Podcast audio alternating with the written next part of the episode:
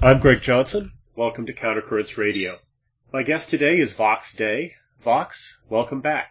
Thanks. It's a bit of a surprise to be back already, but then again, it was a bit of a surprise to get a second book out so quick. Well, that's exactly what I was going to say. Uh, it was back in September that I reviewed uh, your last book, S J Ws Always Lie, and we recorded an interview after that. And it is amazing that we're doing this again, uh, and I feel kind of uh, kind of ashamed at how how much more quickly you bring out these these really excellent books. Uh, so the new volume is called Cuckservative: How Quote Unquote Conservatives Betrayed America. It's co-authored with John Red Eagle. And before we go into the interview, I'm just going to give everyone out there listening some marching orders. I want you to pause this broadcast for a second, go to Amazon dot com, go to the Kindle store, and buy a copy of Cuckservative, because I know you'll like it, and I want you to get started right away. So we'll wait. Okay, we're back. So, Vox, um, let's talk about this new book, Cuckservative. I was really honored to find out that for the first interview that we did, the transcript of that uh, appears as an appendix to the book, and I understand that you have a co-author, and since in effect you're going to be speaking for him too, can you tell us a little bit about your co-author, John Red Eagle? Who is he? He is someone who is a, I guess you could say he was a fan of mine. We got to know each other a bit through the blog, uh, and, you know, it was the fact that we both happened to be of American Indian descent was something that we happened to have in common, you know, so uh, it was, you know, it was just something that we'd chatted a bit about. We're from different tribes, different parts of the U S A. But, you know, he is a very libertarian. And so, you know, he's he's done some other writing as well. And so we started talking, um, talking about it. And this was right when the whole sort of Cuckservative thing started. So it was around the time, not very long after uh, S J Ws had come out. And we were talking, and I said, you know, we, we really should do a book on this. And he said, you know, I was thinking the same thing. And, you know, I'm in the middle of writing the second volume in my uh, Arts of Dark and Light series, which are these eight hundred fifty page epic fantasy novels. And, you know, my readers have been waiting for the second book for a while, so I was just thinking, oh, man, you know, I can't I can't take the time off. I can't take six months off and, and do another book. And so Red Eagle said, look, let's just, you know, why don't we do it together? Um, I'm a faster writer than you are. You know, you do the outline. I'll do the, I'll do the first draft. Um, and then you can, you know, uh, fix it up and so forth. But what we actually ended up doing after we did the outline was that there were certain parts that were much more naturally in his wheelhouse, you know, stuff that was more related to history and, and politics. And then there was stuff that, that I was more interested in, uh, such as the economics and uh, and the military stuff. So, yeah, it, it was a division of labor that actually ended up working incredibly well, and I still cannot believe, you know, we, we wrote the entire book from start to finish in two months, and I'm very, very pleased with how well it turned out in terms of in terms of the quality. I was wondering how you guys collaborated, because as I was reading it, I'm very attentive to matters of style, and I did not intuit that there was like one chapter that was written by you and another written by him. There seems to be a kind of uniformity of style throughout, so I was uh, I was curious as, as to how you guys worked on it. I mean, we've got definitely different styles. For example, anyone who's read my stuff n- knows perfectly well that the the economics chapter was largely mine. Right. The funny thing is that, you know, Red Eagle, well, you can't really tell, well, you could really tell when you saw the drafts, because Red Eagle loves tables. I mean, he had ah. these huge tables, and I was just looking at them going, yeah, this is not going to work on an ebook. So I, I converted them, you know, some of them I converted into text, some of them I converted into the, the charts that are in the book. Mm-hmm. But, um, but where you can usually tell the difference stylistically is that he's more of a storyteller than I am, whereas I'm more of an analyst. And so, okay. you know, when, when there's these, these, uh, convoluted analogies about a, a married couple or whatever, you know, you can be you can be sure that that's him. Okay, I thought those analogies were very effective, by the way. Yeah, he's he's a he's a really good writer. I mean, in in some ways, in, in some ways, I would say that he's a he's probably a better writer than I am. Well, I, I think the there's a certain amount of your patented snark, your cutting humor in there that I, I saw throughout. So I thought, you know, this. This all sounds like Vox Day to me. Oh, well, well that's, the, that's the thing.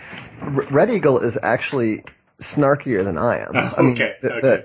The, you know, I was actually toning him down throughout the whole thing. I mean, it, you know, if we had actually come out with the version, you know, the first draft and, and put that out, I mean, it would have, it would have been even more offensive. Okay, um, well, I, I wasn't offended. Sometimes you just have to take off the gloves with people who are this ridiculous. So it's well, a very yeah, entertaining there's, read. There's, yeah. there's, there's taking off the gloves, and there's like sticking the knife in the jugular vein. Right, right, exactly.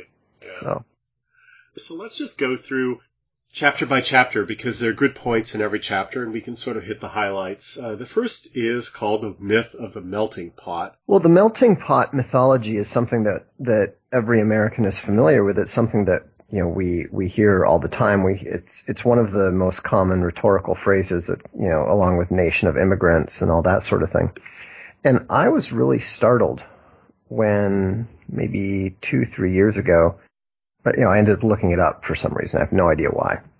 But, you know, I was just kind of curious, how did this whole melting pot thing really get going? Because if you think about it, whenever you hear melting pot, you always hear it in the context of Ellis Island. But Ellis Island was, you know, two hundred, more than two hundred years after the, the country was originally, you know, colonized. And so, you know, it just didn't make sense to me. There's, you know, a lot of times when I go digging into things, it's because there's this, this, this sense of something being wrong, something not adding up. And so I looked into it, and it turned out that the whole concept of the melting pot is totally foreign to America. It has nothing to do with America, except that it, it, it's a, a British Zionist Jews romantic idea of what America was. Is, Israel Zangwill. He wrote a play called The Melting Pot back in nineteen oh seven. So he wrote this play, and it, it ended up being very popular. It was on Broadway and everything. And it, it was this whole idea of how America was the melting pot, the crucible that took all the races of Europe and, and turned them into a new race called the American. And so, you know, there are a couple points that we thought were interesting there. First of all, the melting pot was only ever conceived as something that was transforming various European nations into the American race. You know, there was no question of anything to do with the, the, the Asian races, the African races, et cetera. Secondly, it had nothing to do, it was not an American tradition. Again, this is just a, this was just a, a literary concept that, that somebody who didn't know very much about America had come up with. Um, now it was popular, you know, it was a, uh, Theodore Roosevelt in particular thought it was, was a great image and so forth. Um, and, you know, and, and it is, I mean, it's, it's effective, uh, theater, but that's all it is. It's theater. It's just a fictional concept. It doesn't actually explain anything. Um, it doesn't explain Uh, what happened then. It doesn't explain what's happened since. It doesn't explain what's happening now. And so, you know, for those uh, Americans who, you know, talk about it like it's a real thing, I mean, they they might as well be talking about Zeus. Right. Well, it's a, it's a description of assimilation, I guess. And one of the things that strikes me as ironic when people talk about the melting pot today is we're not even trying to assimilate foreigners anymore. Uh, right? We're not demanding that they uh, change their language and their uh, customs and live up to uh, American standards. Uh, we're catering to them. They're assimilating us. Even though it's a fiction, you know, we don't even hold to the fiction. Right. You know, ex- except as, you know, the pro-immigrationists use it as uh, a rhetorical tool to influence the, you know, uninformed and the thoughtless. Right.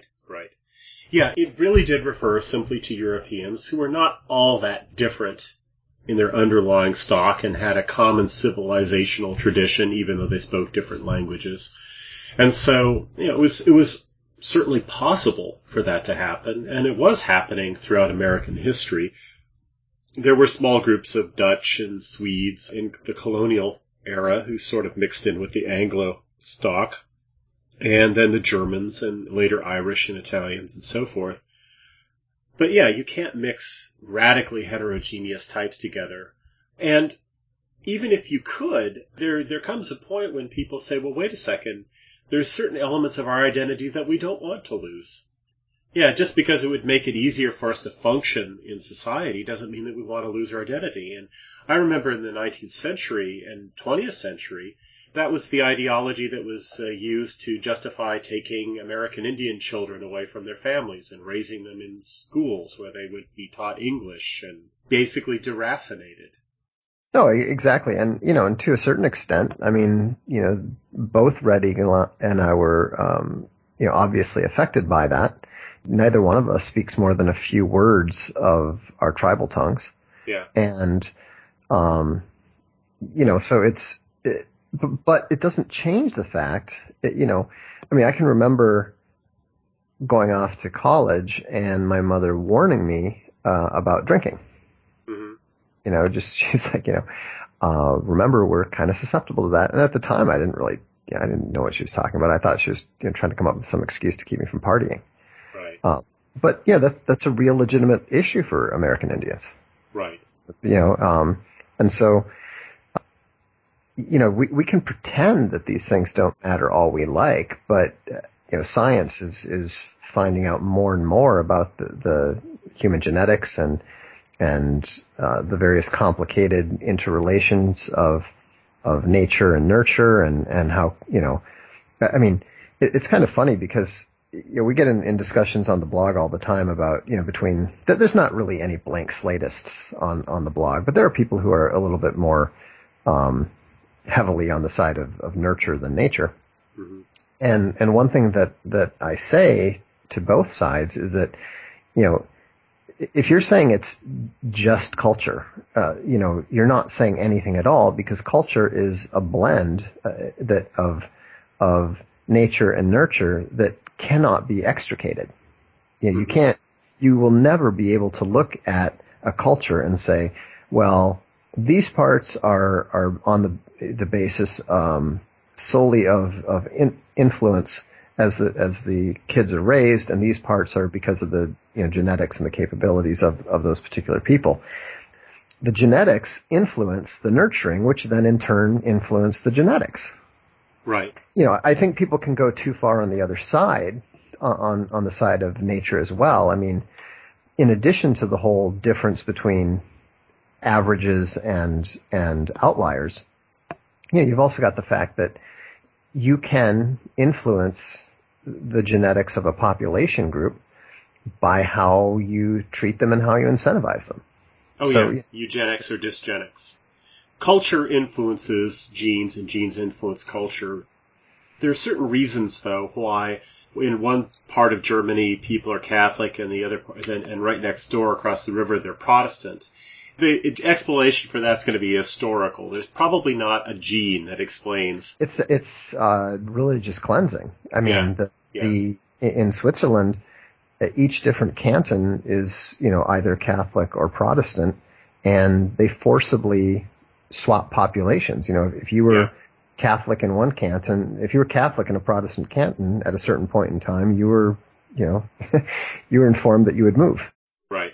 And, and, and of course, you know, being Swiss, I'm sure they did. Yeah. And in a very orderly fashion. Yeah. There's definitely a dimension to culture that's genetically determined, uh, although you can't explain all culture in terms of genes. And genes are also influenced by culture, by influencing how people breed, who breeds, you know, how often, right? One of the things that strikes me about people who want to emphasize culture is they, they're desperate to do that because, of course, culture, they think, is malleable. It's certainly more malleable than genes. But when you actually look at culture, it's very difficult to change a person's culture. It's your second nature. There's your first nature, which is your genetic nature, and then your culture is, is your second nature. And, you know, the idea that, well, it's cultural, we can simply change everything, and everything can be moved in the direction of equality or whatever, doesn't really take into account how difficult that really is and how how destructive you have to be if you really want to have, well, like Mao did, a cultural revolution. Right. That was one of the great horrors of human history when he tried to break with the uh, the culture of the past. And it didn't work very well either. No. You know, I mean, I mean, look at, to me, what's kind of amazing is if you look at Russia today, you know, they had eighty-nine years of militant atheism. You know, I mean, they literally had the League of the Militant Godless running things over there. Um, you know, they were trying to do their best to stamp out the the Christian Church, the cat, the orth, you know, the Orthodox Church. And yet, it's what, twenty-five years after the the fall of the Berlin Wall, and you know, you've got Putin talking as if he's uh you know, he's practically talking like a, a medieval Catholic monarch, except for Orthodox style. Right. Um, and, and and that shows how, you know, deep into the into the cultural heart the uh, you know the various uh, traditions and and identifications are buried. Right. It is interesting though. I mean, looking at Eastern Europe, Poland is so intensely Catholic. You go to the Czech Republic, and they're almost entirely atheists, or the Baltic states, and religion has almost disappeared there. The the second chapter is magic dirt, or the magic dirt. Uh, and, and that really sort of speaks to what we're already talking about. It's the idea that you can take people from any old place, and as long as they come to the to new lands, new circumstances, they're going to be changed. So, right, um, America is, is magic dirt, and if we bring everybody to America, they're, and we don't even have to try to assimilate them anymore, apparently. It's just going to magically happen. They're going to become Americans. I, I loved your example of going north and south of the Rio Grande. The dirt's pretty much the same, but the people are very different. The interesting thing is the name of the town is even the same. It's Nogales, Mexico versus Nogales, New Mexico, or no, Nogales, Arizona. Uh-huh. And and yet the, the difference in practically every societal measure of civilization, whether you're talking about per capita income, whether you're talking about literacy rates, whether you're talking about probably the number of flushing toilets, there's a massive, massive difference between the American culture on the north side of the border and the Mexican culture on the south side. There is a difference in the genetics because the uh, Arizona was, you know, maybe, you know, fifteen, twenty percent um, Mexican, whereas, you know, the on the Mexican side it was probably nearly one hundred percent. And the, the cultures are just fundamentally different. You know, they're they're You know, when you drive from the north of Italy to the south of Italy, northern Italy is fairly dirty, but it's it's all functional. You know, the, they the north they, they talk about it like, you know, in the north we work. You know, and then you're driving down in in the southern part of Italy. I mean, even not even particularly far south. I mean, we're talking like, you know, around Rome, and it's amazing just how bad the roads are. You know, they just, they can't bother to fix them. And and we're not talking about, you know, a, a northern climate where the, the roads get torn up by the, the water, you know, leaking in and then freezing. Um, you know, they just don't do fundamental uh, uh, maintenance. And and that's part of the culture, you know. And, and one of the things I, I note in the book is that, you know, this is not a, a judgmental statement. You know, I like southern Italian culture. I've had some of the best times of my life, you know, down in the south of Italy, hanging out with Italians who are like just having a good time. You know, that's what they like to do. Just get together in a big group and drink some good wine and and talk and, and enjoy life. And that's a good thing. You know, the problem is it doesn't really, you know, you're not going to get to the moon that way. So that brings us to the third chapter, really, which is a really, I thought, well-written, concise discussion of D N A and breaking the blank slate model. Uh, so you and your co-author take a strong stance on this. It's not all nurture. We're not blank slates. We come into the world with innate genetic potential. And this can't be ignored anymore by politics. The idea that race is a social construct doesn't fly. No, absolutely. I mean, it's there's way too much evidence. And, and the thing that's really shocking is how much of the evidence back from the sort of, you know, nineteenth century racialist science, you know, we, we tend to think of it as being pseudoscience. But some of it was actually quite good. And some of it is, uh, you know, definitely being confirmed by the more precise and, and accurate science that's being performed today. And so, you know, I think it's absolutely and utterly foolish.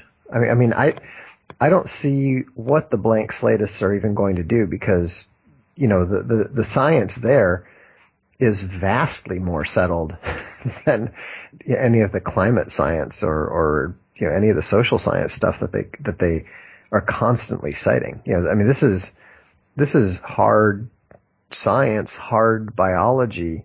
Um, you know, it's not just, you know, just butter collecting and surveys and, and asking people how they feel. You know, this is real objective stuff that you can, if you've got the proper equipment, go out and replicate yourself. It is kind of shocking how academia can just sort of cordon off this very well documented and well proved biological science about human genetic differences and just proceed as if it doesn't exist and doesn't matter. Well, and, and, and it matters greatly. I mean, the thing that I think is really going to scare a lot of people, you know, a number of people have told me that, that, you know, it really kind of changed their thinking on immigration was the section that deals with the way that immigration has caused the average I Q uh, in numerous Western societies to drop. You know, uh, I think the Danes may have been the first one to discover it. They, you know, they they intelligence test all of their soldiers in order to assign them to proper, you know, proper categories. And what they found was that the the average I Q um, of or the I Q of the average recruit had dropped one point five percent or one point five I Q points. And this has happened in a fairly rapid period of time. In fact, in Britain, the, the average I Q of fourteen year olds, uh, dropped two whole points in something like twenty-two years. You know, so, I mean, it's not just, it's not just your perception. You know, when you watch T V, it's not just your perception that, that thing, are, you know, that things are a little bit more stupid than they used to be.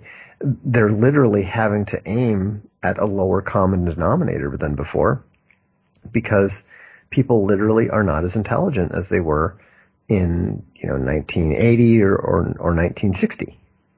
It may actually be worse, but you know, we calculated that based on the changing racial demographics that the average I Q Um, of Americans has dropped from, you know, very close to one hundred in nineteen sixty to about ninety-six today. Yeah, that's that's tremendous. Uh, there's an article at the Countercurrents website by Marion Van Court, who's a eugenics writer, and I I can't really grab the data off the top of my head right now, but I think her argument was that uh, even a three percent drop in average I Q in a society can lead to enormous increases in all kinds of measures of social pathology, crime, illegitimacy, accidents even.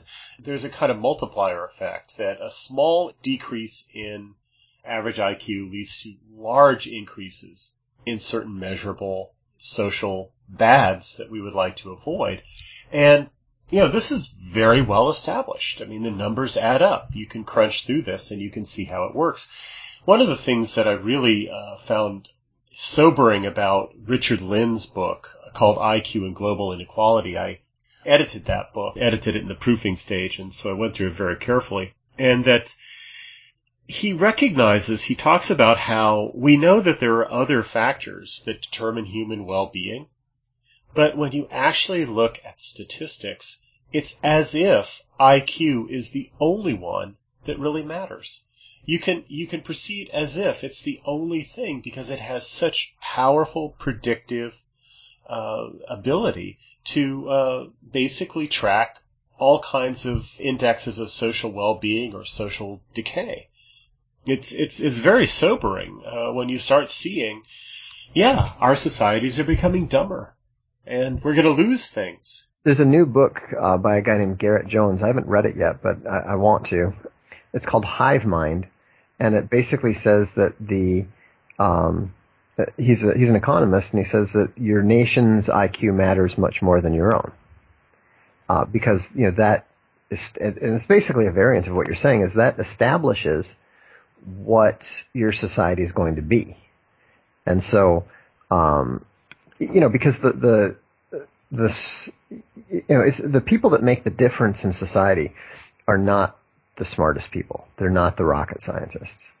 Um, you know, um, I, I think it was really surprising. There was a, um, uh, somebody did a, a study, and they actually went and measured the I Qs of, you know, what, what we tend to consider, you know, the, the intellectual class. And their I Qs were shockingly low. I mean, like, we're talking like, you know, one twenty-five or so. And, you know, what, what they found was that the, the really smart people basically are not terribly influential in society because they can't even talk to people. You know, the, the, the gap, what they call the communications gap, is considered to be about thirty I Q points. Um, and I've, you know, found that to be relatively true. Um, in fact, it's, it's kind of a joke on the blog how, um, you know, I will, you know, write something, and then the, Um, you know, sort of mid-range people get it, and then they will, you know, kind of then explain it to the, the folks that are, you know, kind of more on, on the average level. Um, because the average folks frequently have no freaking idea what I'm t- even talking about. And, and I don't understand, you know, I don't understand why they're not following, so I can't explain it to them. And so, um, you know, because it's a community that's been around for thirteen years, you know, this is not a problem. You know, we, we, we all have a way of dealing with it, but, you know, the, these communication, communication gaps are real. And so, but if you take, let, let's say the people that are making, you know, starting the companies, uh, and, um, you know, leading the, the, the country and so forth, if, if, if you're dealing with people who, instead of being, you know, over a standard deviation, um, above the average, if, if you're suddenly dealing with people who are more around the one fifteen range, You're, you're suddenly dealing with a, a different quality of thought. And, and also, I, I think that it's strongly correlated. I'm not entirely sure, but if I recall correctly, um, time preferences are, are also something that can be correlated with intelligence. And, you know, to me, that's almost more important, uh, because it doesn't matter how smart you are. If you can't see beyond tomorrow, if you can't, if you don't have the self-discipline to, to not eat all the food you've got, you know, you're going to get yourself in trouble. Maybe, you know, if you're really smart, maybe you can come up with some clever way to, to, you know, g- keep getting yourself out of problems. But the most successful societies are the ones that just keep plugging away. The ones who plan for tomorrow, who put off for, you know, put off for tomorrow, who prepare, who plant. and, and so uh, for me, the, it, it's very important to look at the intelligence factor, and, and I, I do understand that that is, you know, the most useful predictor. But I think it'd be very interesting to, if it was possible, to study whether time preferences or intelligence were really the most important factor. Yeah, that is an interesting question. It clearly is the case that great civilizations are characterized by long time horizons. And one of the things that I think is a very valuable critique of democracy is that it simply shortens time horizons. Uh, when you had dynasties, right, that were thinking in ter- you know in terms of grand strategies stretching over centuries, and uh, they believed that their own blood would be around to benefit from their decisions, I think people were more prudent than politicians, right, in democratic societies where, you know, every... I remember I lived in Atlanta for a while, and every ten years or so, Atlanta would have a terrible snowstorm, and everything would be shut down, and, you know, civilization would grind to a halt, businesses would grind to a halt, it would cost enormous amounts of money to the economy, and they never had a plan to deal with it. They never had the equipment to deal with it, et cetera, And somebody pointed out to me, it, their mayors are elected in four-year cycles, and they might get reelected once or something. Chances are they're not going to have to deal with it, and so they're not planning for it, right? Right. And uh, you know, this is why I think Frank Herbert was such a genius when he wrote Dune, thinking what kind of civilization would be the civilization that actually goes out and colonizes the stars, which requires great lengths of time. They would have to have a far greater time horizon, and it would be more of an aristocratic society, a feudal aristocratic society, rather than a democratic one. It makes sense. So, yeah, and we got to the moon, uh, but we haven't gone there recently, and I think that's because we're just more democratic, and more of our people are, you know, easily pandered to low time preference people, and, you know, politicians are going to do really well. They don't have to do anything glorious or think about the, uh, the future. They just have to hand out free cell phones. Well, in, in fairness, one thing I think that we should keep in mind is that we did discover that there are a bunch of rocks on the moon too. So that was, you know, that may have that may have played a role. Um, but uh, yeah, it's yeah, it's it is very discouraging when you when you look at it that way. Uh, you know, when you realize that.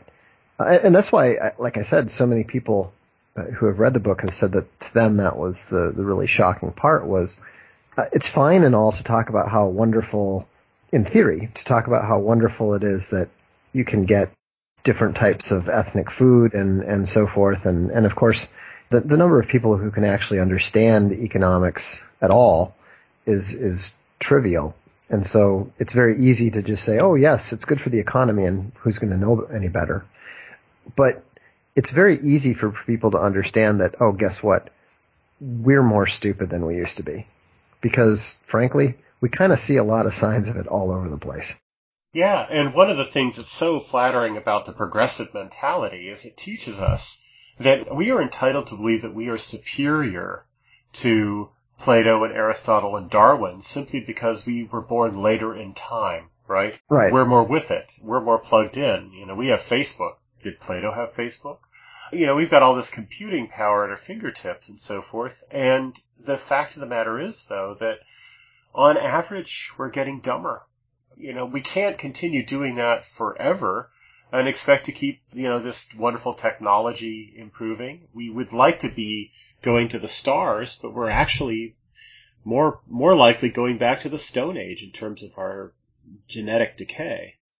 Oh, without question. I mean, it, it's... I think it's very frustrating, you know, to, to see that we're doing this so unnecessarily. There's no good reason for it. There's no reason that we needed to go this way, and and yet we have. Why has the left, why has the left done this to us, and why do these damned conservatives just enable them and follow them along like their shadow? Well, the left, the left is is much more is much easy. Uh, is much easier to understand because the left, to be a leftist, almost by definition, you have to not understand the link between actions and consequences. Practically every leftist that I talk to does not, on a fundamental level, grasp the connection between actions and consequences. They, they always have this... Um, You know that famous New Yorker cartoon where it says, and then a miracle happens? Right. Yeah. I mean, the, every single plan that you talk about with the left wing, um, you, you know, they they never think through anything. You know, we were having a a, a bit of a debate with um, some folks that, you know, favor gun control and disarmament. And I said, look, it's not going to happen. Do you not understand that, you know, there is a significant, statist- a statistically significant minority who possesses weapons that is willing to kill you or die themselves rather than give up their weapons? And yeah, I said, you know, are you genuinely prepared to fight a civil war? And, you know, they're not, they're not prepared. They're not prepared for that. They're not even thinking of that. You know, they, right. they just, they just think that you magically pass a law, and then everyone will, you know, uh, turn their weapons in, and then and then the problem goes away. And and and to in in fairness, they have seen examples like that work. You know, like for example in Australia, or to a, to a certain extent in Britain. Um, and yet those countries have seen, you know, increases in, in the rate of gun violence and so forth, while the U S gun violence has, has, you know, dropped in half, even though the population has grown. And so, uh, you know, th- there is no other way to understand it than to accept the fact that they do not understand the consequences. They do not understand the link between their actions and the consequences of them. Right. One of my favorite lines in Ayn Rand's Atlas Shrugged is, "You'll do something, Mister Reardon. You'll figure out how to make our regulations work," right? The liberal proposes, and the businessman or the conservative or the cuckservative disposes and tries to make it all work, tries to enable them. And they can't be bothered with the details, and they can't even be bothered to know whether it's possible or not. Right. Well, they're, they're, they're the idea folks. I mean, yeah. If you think about it, that's actually how they think of themselves. They think about, you know, well, I'm, I'm the idea person. Yeah. You know, I, I, I have the idea, and, and I don't need to figure out how to make it work. You figure out how to make it work. And, you know, of course, the, the reality is that it's just, it's just doesn't work that way. Yeah. And, you know, and, and it's, it's so funny too, because it, that's why I think, you know, because one thing that's hard, I think, for uh, people on the right to understand is, how do these people have a superiority complex when, you know, they can't even tie their shoes?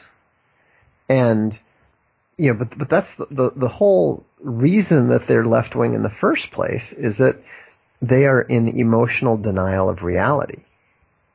And so, you know, denying, you know, reversing their feelings of inadequacy and, and, um, you know, claiming superiority on that basis, that, you know, that's nothing for them. You know, the, the idea that immigration is good for the economy is, that's nothing for them. They can, you know, they can, uh, justify that without even blinking. And right. so, um, but the one thing that does seem to penetrate a little bit a little bit through their thick skulls is, because they are, uh, you know, for the left, intelligence is a fetish.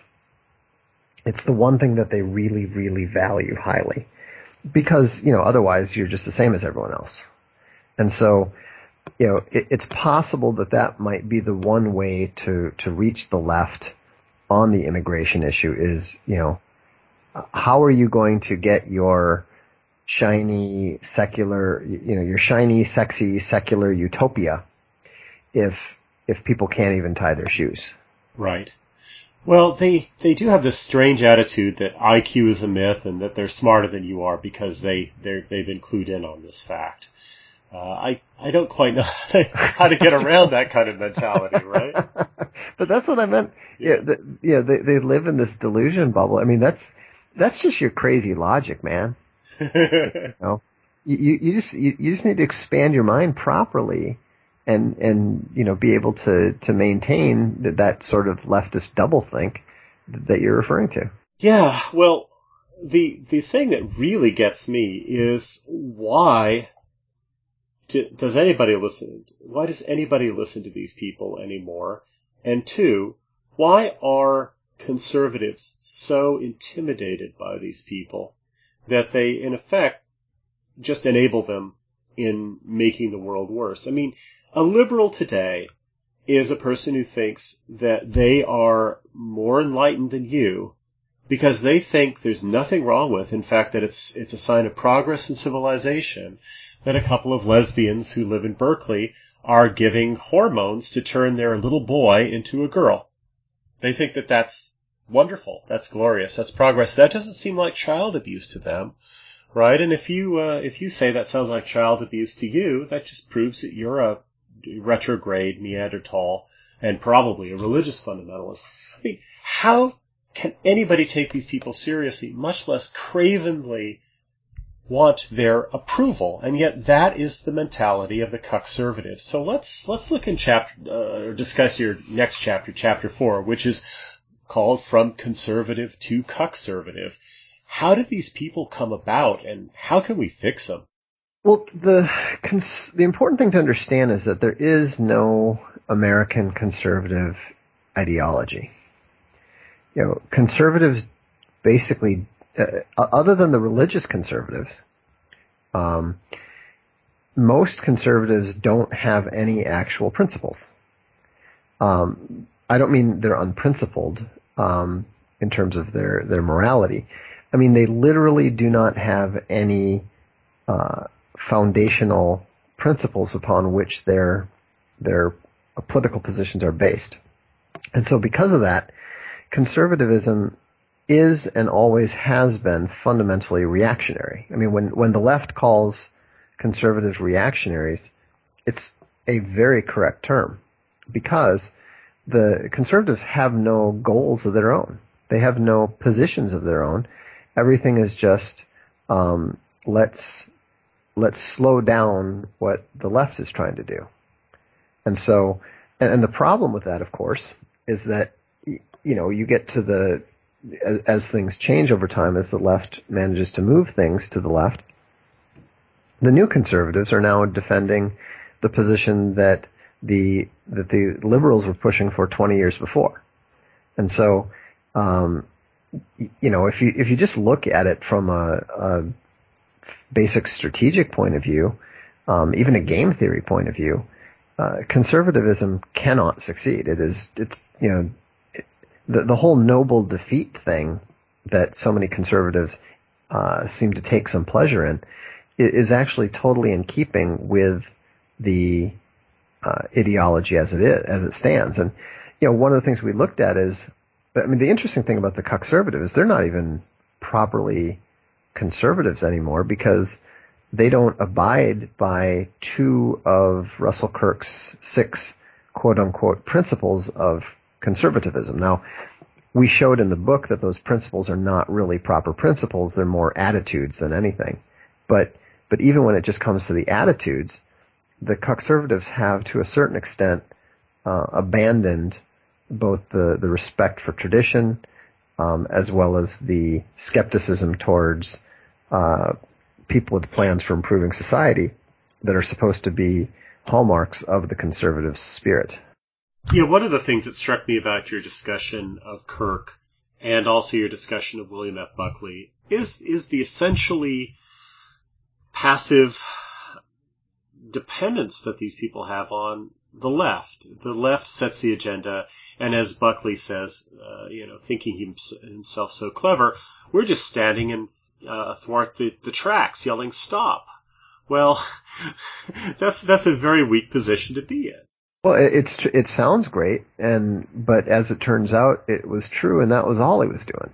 It was all and, he was doing, and really, all that he aspired to do was get off the tracks and get in the dining car while the left is piloting the train down the tracks towards utopia.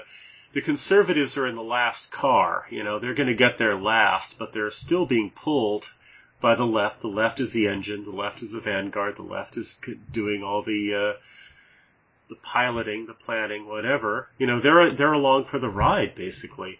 And one of the things that I thought was very good about the chapter is you show that the conservative mentality is really in the D N A of post-war American conservatism, because who's the great founder of post-war American conservatism? It's William F. Buckley, and Buckley from the very beginning had this attitude that we have to throw people overboard, throw them under the bus to maintain the good graces of the Eastern liberal establishment, of the liberal press, and so forth. And so, you know, with the Birchers onto other groups, he was throwing them overboard, and that's basically the conservative agenda. And now they've basically thrown everything conservative overboard. Mm-hmm. So I, th- I thought that was a really good chapter, and it shows how deep the rot goes. Oh, I, I did too, and Red Eagle wrote most of that one, so it was it was it was fascinating for me. You know, my my about my only my only con- uh, contribution to that particular chapter was when I was going through it, I was like, you know, the cuckservatives didn't even they, this doesn't even describe them. You know, it, it partly describes them, but but they, they completely go against two of the Um, so, you know, even even as con- uh, I mean, that's why they don't really deserve to be called conservatives, even though they would call themselves uh, conservatives, is because they are not uh, in keeping with, you know, one third of the of the foundation of American conservatism. Exactly. The the next three chapters deal, well, the next four chapters really deal with immigration. I think immigration is the great political question of our time. I mean, we can actually make progress on immigration, and if we can make progress on immigration, we can maybe save America, save Europe, and so forth. So give us some of your thoughts on, on the immigration issue. Well, I think that the first thing to keep in mind is that, you know, we're not talking about theory anymore. You know, back in in nineteen sixty-five, even to a lesser extent nineteen eighty-six, it was still possible to talk about the theory of it. It's not possible to do that anymore because we have fifty years of experience of it, and that's why one of the chapters is called fifty years of Failure. You know, there's there's no doubt that it doesn't work. There's no doubt that they don't assimilate. There's no doubt that they drive the average, uh, you know, the nation's I Q down. They drive the nation's wealth down. Um, the negative effect on the nation, whether you're talking about the U S A, whether you're talking about the U K, whether you're talking about Denmark, whether you're talking about Norway, whether you're talking about Finland, the the net result is tremendously negative and tremendously destructive. And so, you know, unfortunately, you know, I don't have, I mean, the, you know, the one hope that, that we have across the West, I'm not one of those people who runs around saying, oh, you know, the, the West is doomed, the, you know, the English are doomed, the white race is doomed. You know, I'm, I'm, I don't buy into that for a second. You know, um, to put it in perspective, I remember reading books that were published in the early twentieth century that was genuinely concerned about the idea that the Negro race was going to be uh gone by the, you know, like the middle of the twenty-first century. You know, that's what the demographic trends were back then. But the the problem is that, you know, these mass migrations are always directly correlated with large-scale war. And uh, it, you know, as as as bad as things are in Europe, it, it's very important to remember Europe is reacting violently to only a million immigrants.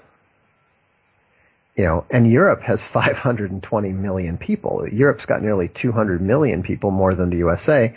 Meanwhile, the U S A has been bringing in a million immigrants a year for fifty years. Right, right. And, and so, you know, uh, you know, people people look at Europe and they say, oh, that, you know, it's, that's it's so terrible. Look at all these these you know horrible things that are happening, and you know Europe must be doomed. And over here, we're looking at it going, yeah, we're actually doing something about it. Right. I, yeah. I was uh, talking to this guy in Hungary, and he said, Greg, you don't understand. We have a terrible race problem in Hungary. And I said, really? Tell me about it, because I was looking around Budapest and it looked like paradise to me. And he said, oh, we have five hundred Africans in Hungary. And I said, in the whole country? And he, and, and he said, yes. I said, you know, I think you're maybe overreacting a bit. I've been on, you know, subway trains with five hundred Africans. But the, the point I took away from that was that Europeans have a lot less to complain about than Americans in, in terms of diversity, and they're a lot more concerned about it, and that's a sign of health. Oh, yeah. Well, the, but the, this is part of what we talked about in, in our last interview, and I was talking about how, you know, the, the European national sense is much stronger. You know, if even if you just look at the political systems right now, yes, you know, Donald Trump is gaining a lot of, of support because there are is a national spirit that's rising in America. I mean, you know, Cuckservative went to number nine in nonfiction because, you know, people are, are interested in it. But that's very different than what you're seeing in France, where the Front National now is the, you know, most powerful party in terms of popular support, you know, where the Swedish Democrats, who are absolutely warred on by the entire establishment in Sweden, plus every single major newspaper and, and television station. And yet they've got, you know, more support than anyone. you know, so the, the, the nationalist parties are rising very quickly. The question in Europe is, is democracy going to survive it? You know, are, are the centrist parties going to throw out democracy in order to try to retain power to keep the, to keep the nationalists out? That's my concern in, in Europe, because if, if the nationalists come to power, they'll get everything under control. They'll ship, they'll ship people back to their home countries. Um, they'll get the, you know, they'll get the migration rates down very low, and, and it, it should not be necessary for there to be any, uh, any serious conflict. The problem will be is if, and the U S may well be involved in it, because, for example, the way that they got involved in Bosnia. Right. If the U S gets involved and the centrist parties scheme and throw out democracy in order to keep the nationalist parties out, that's when you're going to see the, the hardcore nationalists, uh, the ultra-nationalists come in. And they don't give a damn about democracy. They don't give a damn about anything other than making sure that, that, their, that their countries are totally homogenous. Right. And that's when it could get really ugly in Europe. But but the, in the U S, the problem is actually a, a much larger scale, because I don't think that the the political structure can survive. You know, I just don't. You know, the the fifty million people in, or sixty million people in fifty years is the biggest single human migration in human history. The passage in the book that you, in which you talk about that, I, I thought was really powerful. Can I just read that for the benefit of the listeners? I actually copied and pasted that into my show notes. Sure. Yeah. The fifty-year mass migration into the United States is the single largest invasion in human history. At over sixty million, it dwarfs Operation Barbarossa, in which Hitler sent three point eight million men into the Soviet Union. It is two orders of magnitude larger than the Mongol horde of Batu Khan, which conquered over two point three million square miles of territory from Burma to Bulgaria. It is one thousand times larger than the First Crusade, and it is twice the number of the immigrants who entered the United States between eighteen seventy and nineteen thirty, and at the time represented an estimated sixty percent of the entire world's immigrants. It requires near complete ignorance of history to assume, as Cuckservatives do, that an invasion of this magnitude will not have an extraordinary impact on the long-term fate of the United States, or that it does not represent an existential threat to the very survival of America as a nation. That really lays it out. That's that's really hard-hitting. And how, how could these people respond to this? I guess they're going to just try and stick their head in the ground and hope that you go away. But it is a tr- terrible problem. No one, no one has had any response to that. No one, not not the critics, not. I mean, they, they can't. You know, they, they it, that's. I, I read a um, there was uh, someone had put up a blog post somewhere, um, you know, attempting to criticize the book, and you know, just nothing. That you know, they just waved their hand and basically, you know, stick their head in the hand, sand and pray. That's right. All they've got, and. You know, I'm sure, I'm sure if you, if you pressed them, they would come up with some sort, some sort of, you know, it's twenty fifteen argument, you know, as if that means anything. Yeah, that's, that's all they have to offer, which is that, well, maybe, maybe this time it will be different than, than every single other time that this, anything has happened on a smaller scale in history. In short, that's, that's the definition of insanity right there, right? Expecting a different result from the same process, from the same mistake. Well, and and the thing that's so that's so, that's so crazy about it is the fact that this is even larger scale than before. You know, at least back when during the melting pot migration, there was a lot more room uh, to be settled. Right. You know, the the parts of the country were still not entirely settled and that sort of thing, and so, um, you know, there there was more room at the time. And, and then, of course, you know, the, most of the immigrants coming in were a little bit, uh, easier to assimilate than, than those that are coming in now. And plus they were under some pressure to assimilate. So, yeah, I, I think that in the U S A, if, if we're lucky, uh, there will be some sort of, uh, secession movements that will be permitted. And then some of those polities that secede will begin practicing forcible segregation and so forth.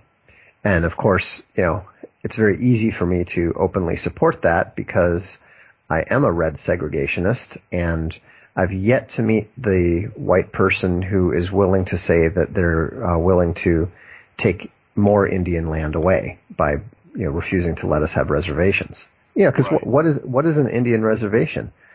It's it's segregation.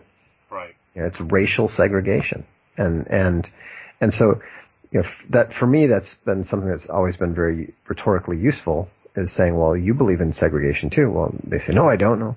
Well, you don't think that Indians should have, have their own land? Well, of course they should. Well, you know, then you're a segregationist. You're just you're just saying that, you know, we should have our own land, but you shouldn't. The segregation they're opposed to might actually benefit whites as a group, and that's taboo. So yeah, but but it's it's not, here's what I've learned: it's not that they are anti-white, and that's the big mistake that I think a lot of the white nationalists make. The the white people whose every action and so forth or whatever is, is anti-white. You know, we we tend to think of them, you tend to think of them as being, you know, well, you must hate white people or whatever. But but the reality is they don't.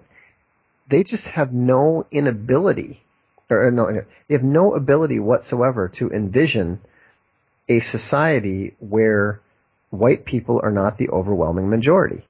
There is a there is a kind of grandiosity, a kind of delusion of invulnerability that a lot of these people definitely have. Yeah, I would agree with that. But but I'm saying I, I agree. Uh, you're correct, but I'm saying that they do not understand the the concept of demographic change. Yeah, they, they do not get it. They they they fundamentally cannot.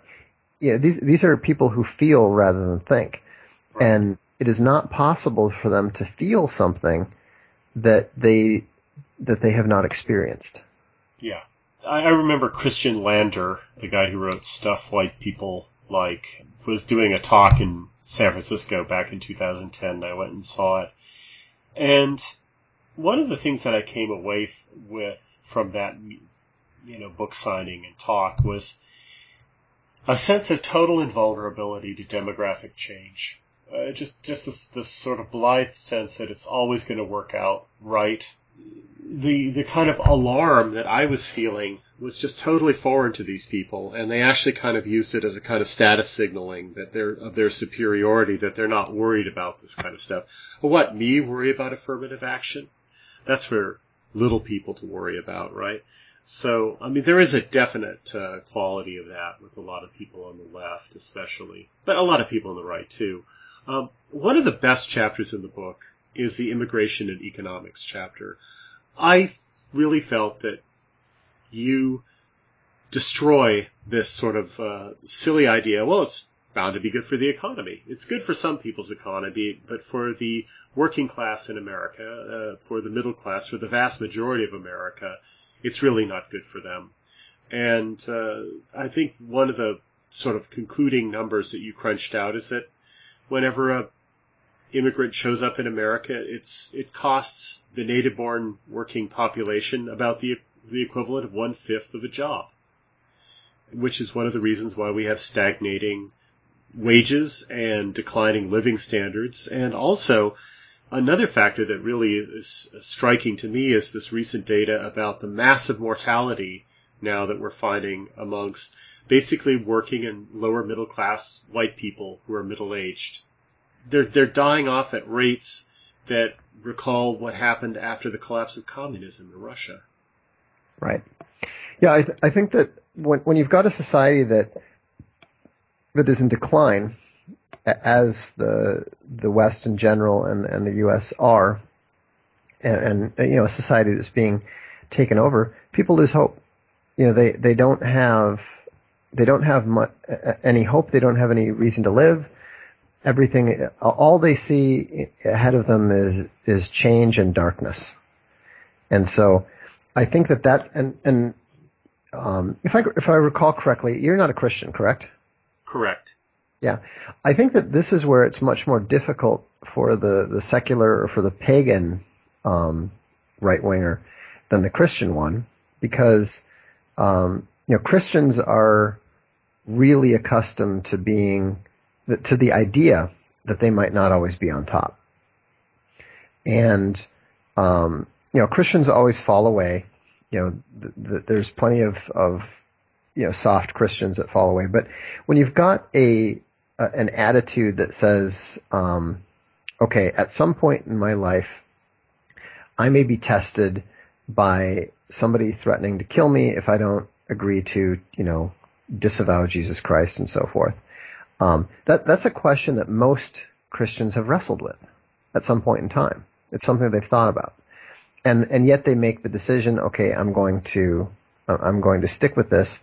And, and beyond that, we also have this institutional memory of when the Christian church was basically eleven guys. So the Christian West is not inclined to give in to despair. But the West is no longer anywhere nearly as Christian as it used to be. And so I think that that's why you're seeing a lot of the, um, a lot more of the despair, a lot more of the, the, you know, the people that just don't see a future, because, you know, it's hard to see a positive future for the West considering the, you know, the unreliable at best loyalties of the leadership, the number of people who are enthusiastically embracing, you know, the invasion and their demographic replacement. You know, and you look, and, and then you're thinking, okay, so the, the best case outcome is, you know, some sort of big civil war and, and secessions, and, you know, no wonder people are depressed. Oh yeah, I remember years ago when somebody started explaining peak oil to me, and I, I shocked them when I, I sort of listened to the argument, and I said, look, this is optimism. the, the, the, the scenario that you're laying out is optimism. Uh, and uh, they were, they were rather appalled by that.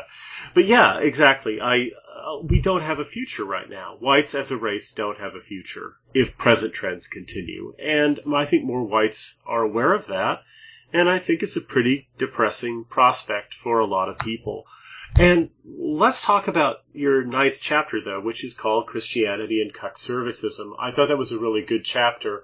And for somebody who's not a Christian, you know, I look around at the Christian churches and I shake my head, and uh, I just think, oh my God, you know, they're they're the enemy. We have to fight them. And the trouble is, is that Christians within my little white nationalist world spend more of their time trying to get me to um, shut up about the, the churches and not criticize them than they seem to spend time criticizing the churches for doing these terrible things, uh, and encouraging the decline, encouraging the invasion, and so forth. And it's it was very good to see a chapter written by, uh, from a Christian perspective that takes the gloves off, and you know, really you really clean these people's clock. And so let's talk a bit about your argument in the Christianity and Cuckservatism chapter. Well, the, the first thing that, that I should say that I thought was interesting was that, um, you know, one of my colleagues, uh, who is very, very different than I am with regards to theology. You know, I'm, I'm what they call an open theist, and he's a, he's a, a serious five step Calvinist or whatever it's called. And, uh, it, it was, it was kind of funny because I had sent him the chapter after I'd finished it. you know, I was, I was expecting to get one of his patented forty page critiques. I mean, he literally writes these just, Yeah, I, I mean, he's re- he wrote a forty-something page critique of a blog post once.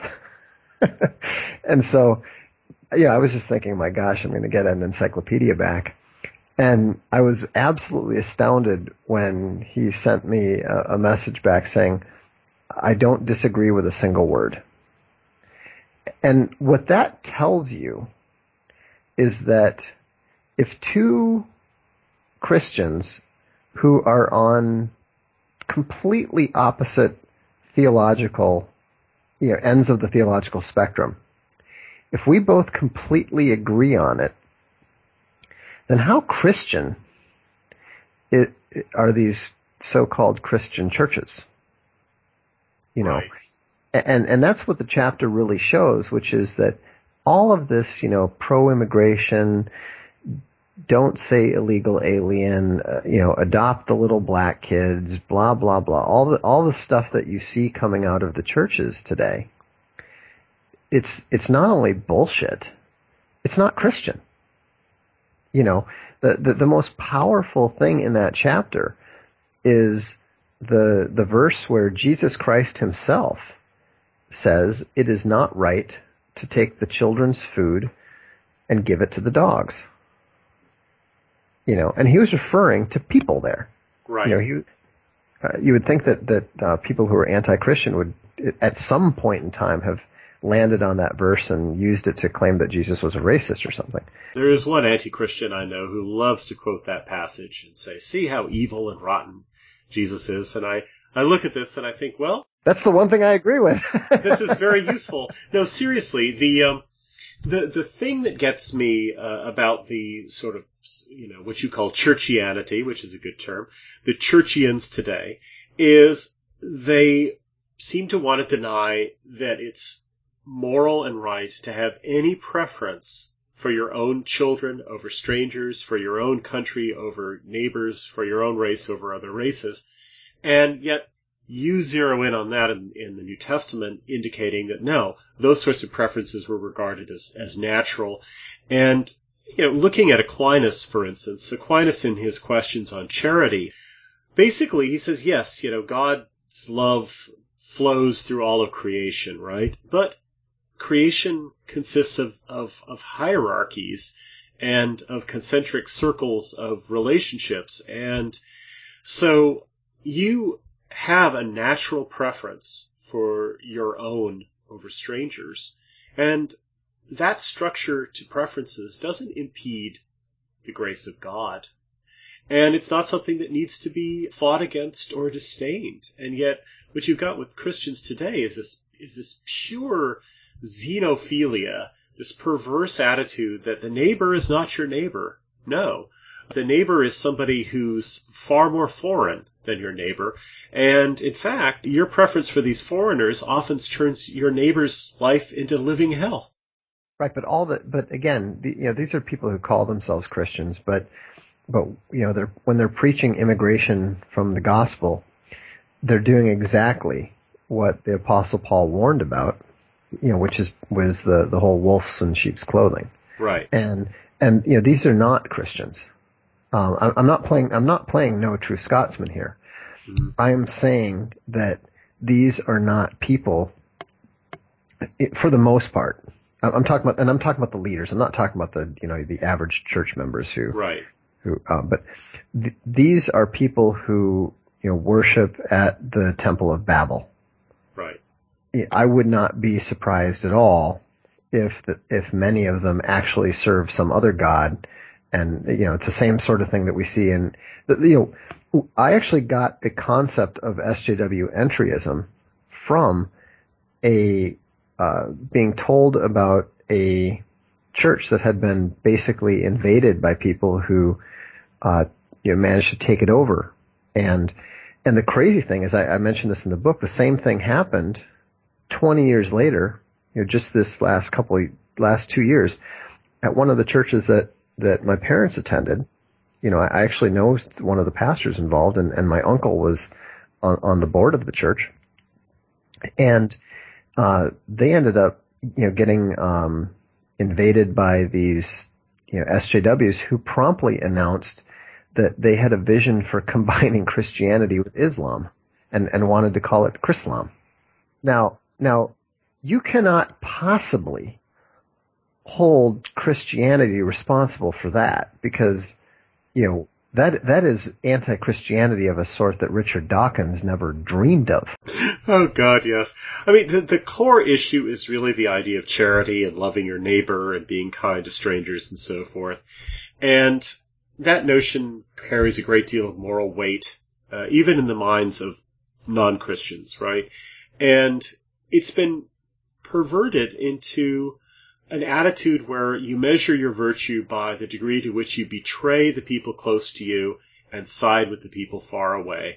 Uh, and it's, it's, it overturns families, it overturns communities, it overturns societies. It's, it's, it's just a kind of, a kind of moralistic absurdity that is an agent of chaos and destruction.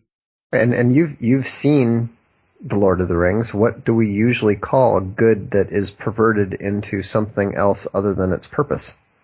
Well, you tell me. We usually call that evil. Evil. Yeah.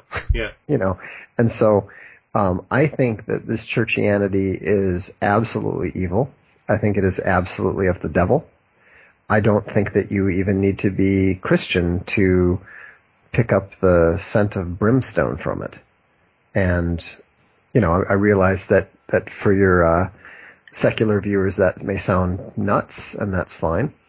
But m- my point is that the good news for the, uh, the, the secular and the pagan right is that true Christianity, the, the Christianity that that exploded across the world and, and the Christianity that, that caused the lands of Europe to become Christendom, is on your side, ultimately, in, in, in that regard.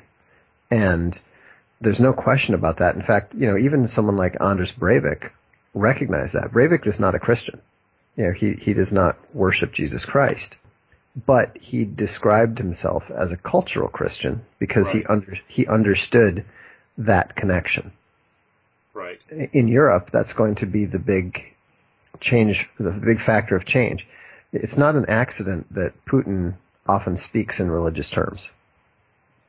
You know, it's not an accident that the the forces that are rising in Poland and Hungary, even Hungary, like you said, is fairly secular. But when you uh, when you listen to the Um, you know, to the nationalists speak, they often speak um, about their, the, you know, their Christian heroes, the Christian kings. Oh yeah, yeah. So it, it's it's you know, but but but the important thing, the most important to, thing to keep in mind, and, and you know, I, I think that it, it's something that can inspire seculars and pagans as well, is that uh, you know, and it's something that that I always enjoy telling atheists, which you know, because they say, oh, you know.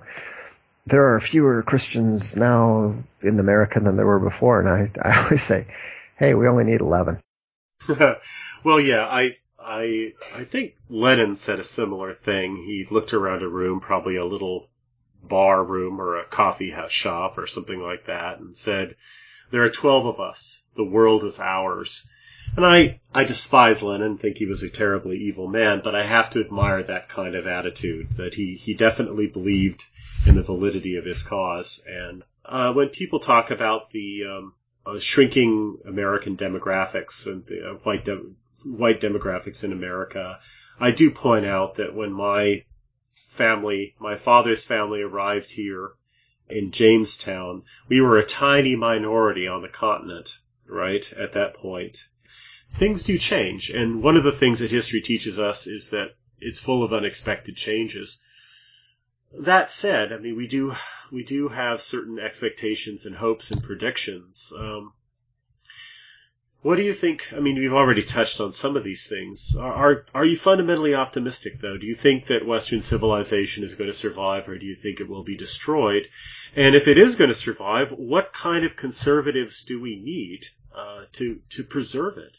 I think it's ultimately going to survive, but I think that we're going into a long period of war. I think we're going into a long period, not a dark ages, but just, I think that the political entities that we know, many of them are going to break up. And I think that we're going to see tremendous movement of peoples as the, the formerly homogeneous nations that are now heterogeneous are going to become homogeneous again. And I, th- and I think that that process is going to be as unpleasant for pretty much everybody, um, as it was the, the previous times around. Yeah, I mean, we really have two choices. We have the Yugoslavia model, or we have the Czech and Slovak velvet divorce. And I'm afraid that the left and its Cuckservative shadows are not going to go for the velvet divorce. We're going to have to go for the, the long, bloody process of going from homogeneous societies back to homogeneous societies again. Just like communism, they said, was this long, bloody, terrible transition between capitalism and capitalism. Right. Well, well, the thing the thing is that um, the models that I usually use are it's either going to be the Spanish model or the Bosnian model, the Serbian model. Mm-hmm. Um, neither one of them are are, are particularly uh, fun or desirable.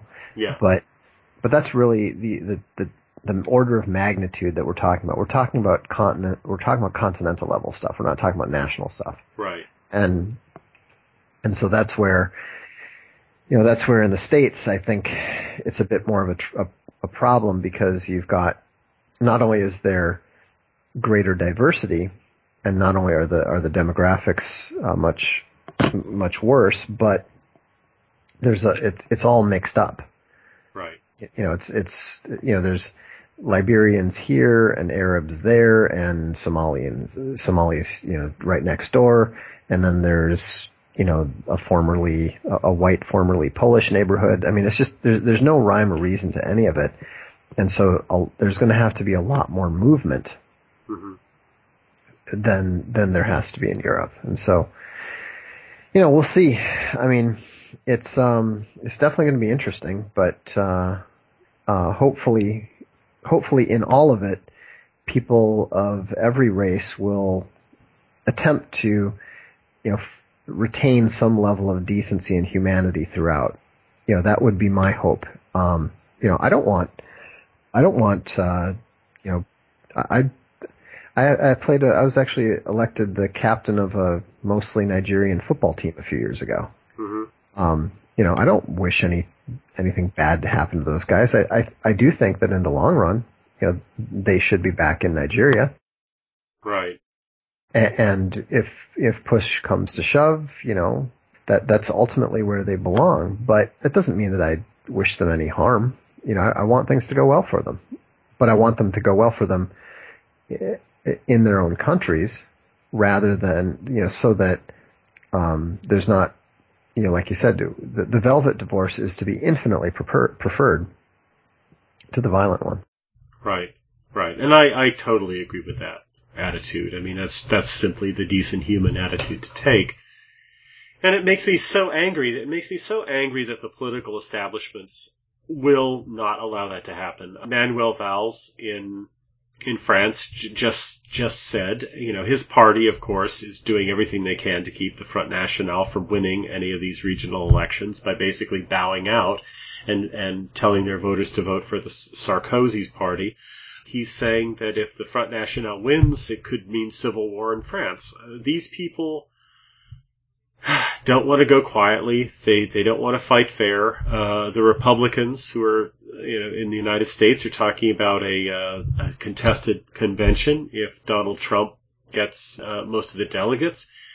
They're not going to fight fair. They're not going to play fair. They're not going to go quietly. And they're just creating a situation where, uh, because what they advocate cannot work, it's just going to create a terrible, bloody explosion in the end. And I wish these, these fools, you know, would wake up and listen to reason. But when have you read in a book of history the line, and then they listened to reason, and everything worked out well? I mean, I've read a lot of history, and I don't find much, many, many chapters in history that end that way.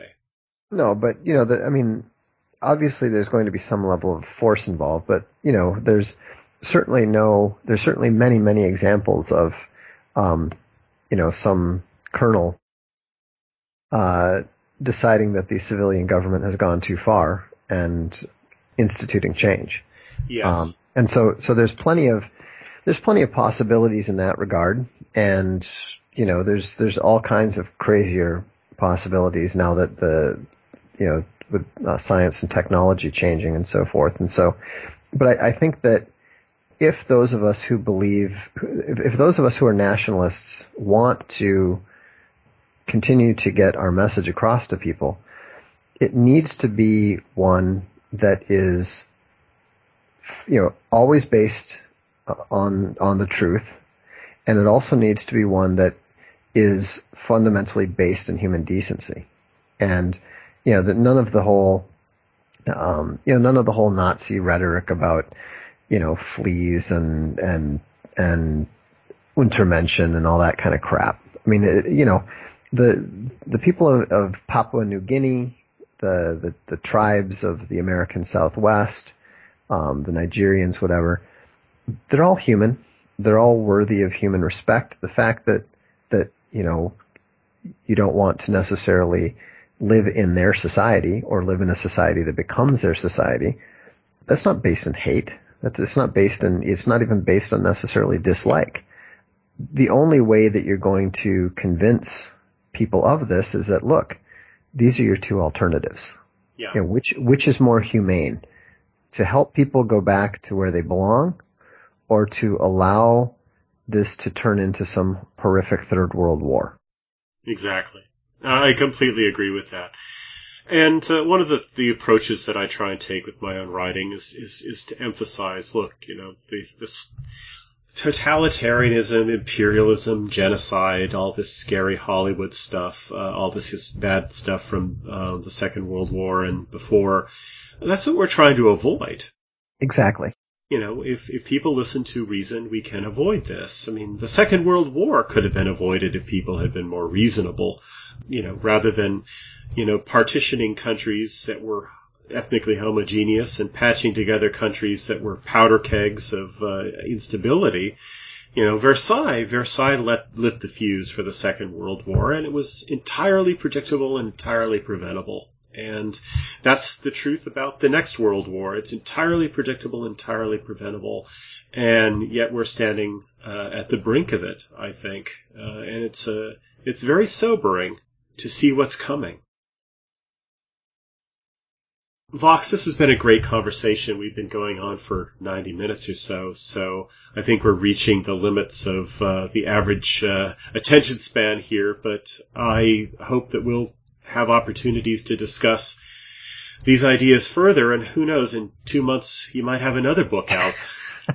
Who knows? It's possible. Well, thanks, thanks very much. I appreciate it, and I will uh, look forward to seeing your re- uh, your review of it soon.